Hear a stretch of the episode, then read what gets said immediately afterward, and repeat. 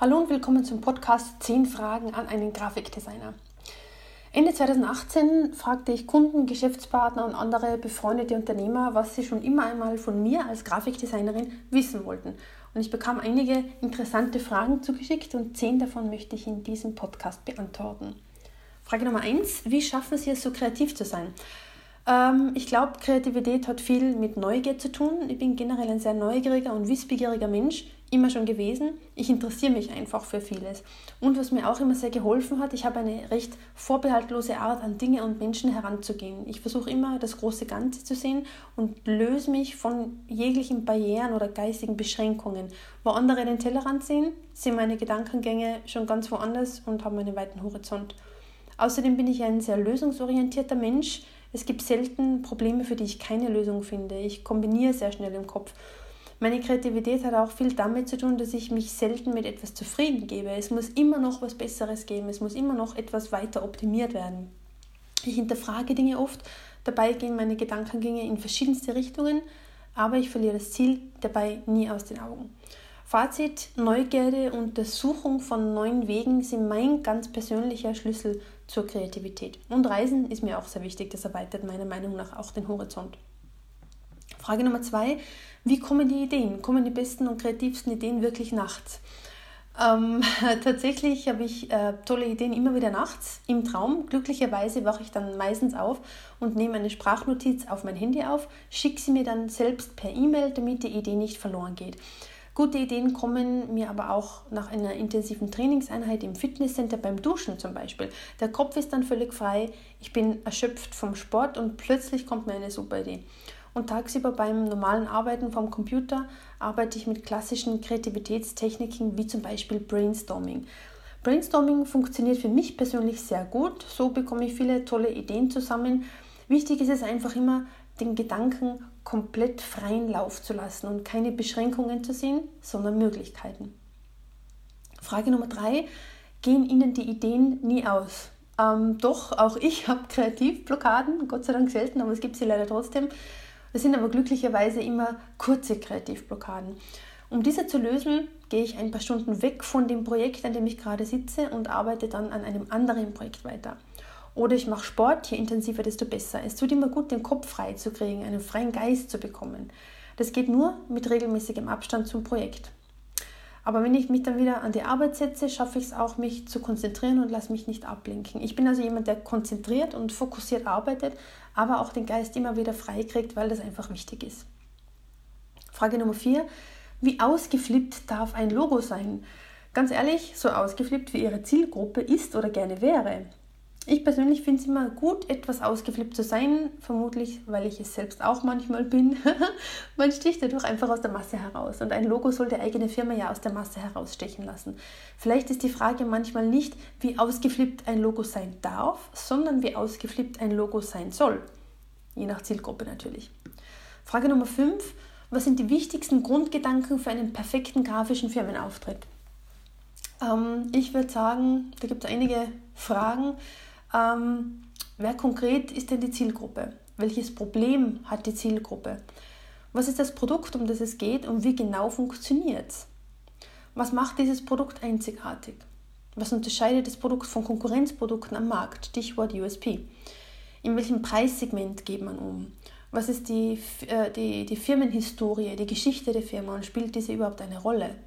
Sollen neue Zielgruppen bzw. neue Märkte erschlossen werden. Was denkt die Zielgruppe aktuell vom Produkt und von der Firma und was soll sie in Zukunft vom Produkt und von der Firma denken? Wo steht die Firma heute? Wo soll die Firma in zum Beispiel 10 oder 20 Jahren stehen? Welche Vertriebskanäle kommen zum Einsatz? Welche Marketingmaßnahmen sind geplant? Welche Werte versucht die Firma zu vermitteln und werden diese Werte in der Praxis tatsächlich auch so gelebt? Wie soll sich die Zielgruppe fühlen, wenn sie das Produkt sieht? Was ist das erste Bauchgefühl, das entstehen soll, wenn die Zielgruppe mit dem Produkt Kontakt hat?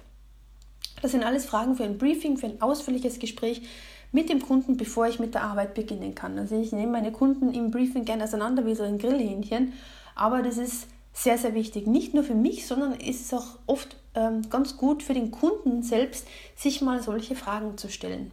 Das macht man viel zu selten. Frage Nummer 6.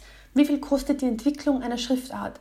Ich selbst bin kein Schriftendesigner, habe allerdings einen tollen zweitägigen Workshop der Type Jockeys aus Wien besucht, in dem ich eine Schrift selbst entwickelt habe, natürlich nur ansatzweise muss ich anmerken, ähm, wie viel die Entwicklung einer Schriftart tatsächlich kostet, kann ich als Nicht-Schriftendesigner leider nicht genau beziffern. Ich kann dir wirklich die Type Jokers aus Wien sehr empfehlen, die machen einen super Job und können mit Sicherheit Auskunft geben.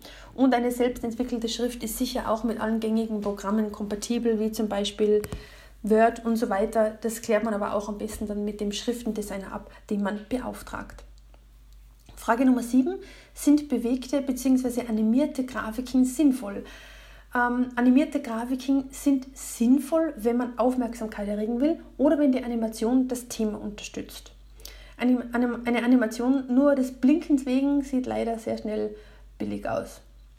Ähm, ein Beispiel aus meiner Praxis für meine E-Mail-Signatur verwende ich Mailtastic und dort habe ich einen GIF-animierten Banner platziert, um auf meinen Newsletter aufmerksam zu machen. Es gibt eine Textzeile in diesem Banner, jetzt zum Newsletter anmelden und daneben ähm, einen blinkenden Mauszeiger. Der blinkt nicht so schnell und nicht so aufdringlich, aber es erregt Aufmerksamkeit, sich für meinen Newsletter anzumelden, in jeder E-Mail, die ich verschicke.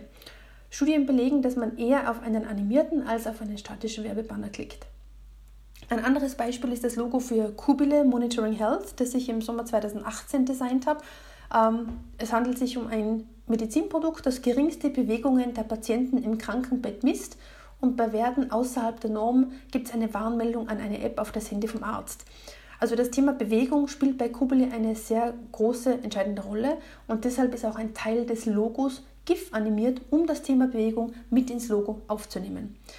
Fazit, eine Animation sollte zum Thema passen und dezent eingesetzt werden, dann kann sie auf jeden Fall sinnvoll sein. Frage Nummer 8, welches ist das richtige Weiß? Es gibt verschiedene Weißtöne, mit minimaler Beimischung von Farben in das reine Weiß können subtile Stimmungen erzeugt werden und je nachdem, welche Stimmung man erzeugen will, lässt man das Weiß rein weiß oder mischt wenig Farbe bei. Also das richtige Weiß gibt es an und für sich nicht. Wenn man zum Beispiel 2 oder 3 Prozent Blau, also Zyren, in das, reine Wein, in das reine Weiß reinmischt, hat man ein kühles Weiß. Oder wenn man 2 oder 3 Prozent Schwarz in das Weiß reinmischt, gibt es auch ein kühleres, sachlicheres, Firmenweiß, würde ich jetzt mal sagen. Wenn man zum Beispiel 3% Gelb reinmischt, hat man ein blumigeres Weiß, ein freundlicheres, wärmeres Weiß. Oder wenn man 2% Gelb und 2% Magenta, also Pink in das reine Weiß hineinmischt, hat man ein, eine Art Eierschale Weiß. Manchmal vielleicht auch 2% Gelb und 1% Magenta. Das muss man immer probieren. Also je nachdem, welche Stimmung man erzeugen will, desto ähm, ähm, je nachdem, welche Stimmung man erzeugen will, ähm, kann man verschiedene Farben beimischen und hat dann eine ganz unterschiedliche Stimmung. Frage Nummer 9. Gibt es einen Umrechner von RAL, NCS, RGB und so weiter? Meines Wissens nach sind RAL und NCS eigene Farbsysteme, wie zum Beispiel auch Pantone. Ein Umrechnen bzw. Wechseln zwischen verschiedenen Farbsystemen wie von RAL zu NCS zu Pantone würde ich grundsätzlich nicht empfehlen. Ähm, ich empfehle immer im gleichen Farbsystem zu bleiben, also entweder RAL oder NCS oder Pantone oder einfach ZMYK bzw. RGB. Wenn ich zum Beispiel mit ähm, Pantone-Farben arbeite oder mit ZMYK-Farben und ich designe eine Website, brauche ich zu meiner Pantone- oder ZMYK-Farbe die dazugehörigen RGB bzw. Hexwerte. Zu diesem Zweck gibt es ganz spezielle Farbfächer von Pantone, die sogenannten Bridge-Farbfächer. Also Bridge ist Englisch und steht für Brücke. Diese Bridge-Farbfächer schlagen quasi die Brücke zwischen gedruckten Farbwerten und Digitalfarbwerten im Pantone-Farbraum. Ähm, in diesen Bridge-Farbfächern gibt es die exakten Farbcodes ähm, auch für Webanwendungen. Also links sieht man den Pantone-Wert und auch lustigerweise umgerechnet den äh, ZMYK-Wert, der dieser Pantone-Farbe am nächsten kommt. Und dann sieht man auf dem Farbfächer beim ZMYK-Wert, wie die Farbe tatsächlich in gedruckter Form aussieht. Und daneben findet man den RGB- und Hexwert, der die Farbe auch auf einem Bildschirm so aussehen lässt, wie sie aussehen soll. So bekommt man eine medienübergreifende Farbsicherheit hin. Zu dieser Thematik gibt es übrigens auch einen Artikel auf meiner Website bzw. eine eigene Audiofile in diesem Podcast mit dem Namen Medienübergreifende Farbsicherheit mit Pantone.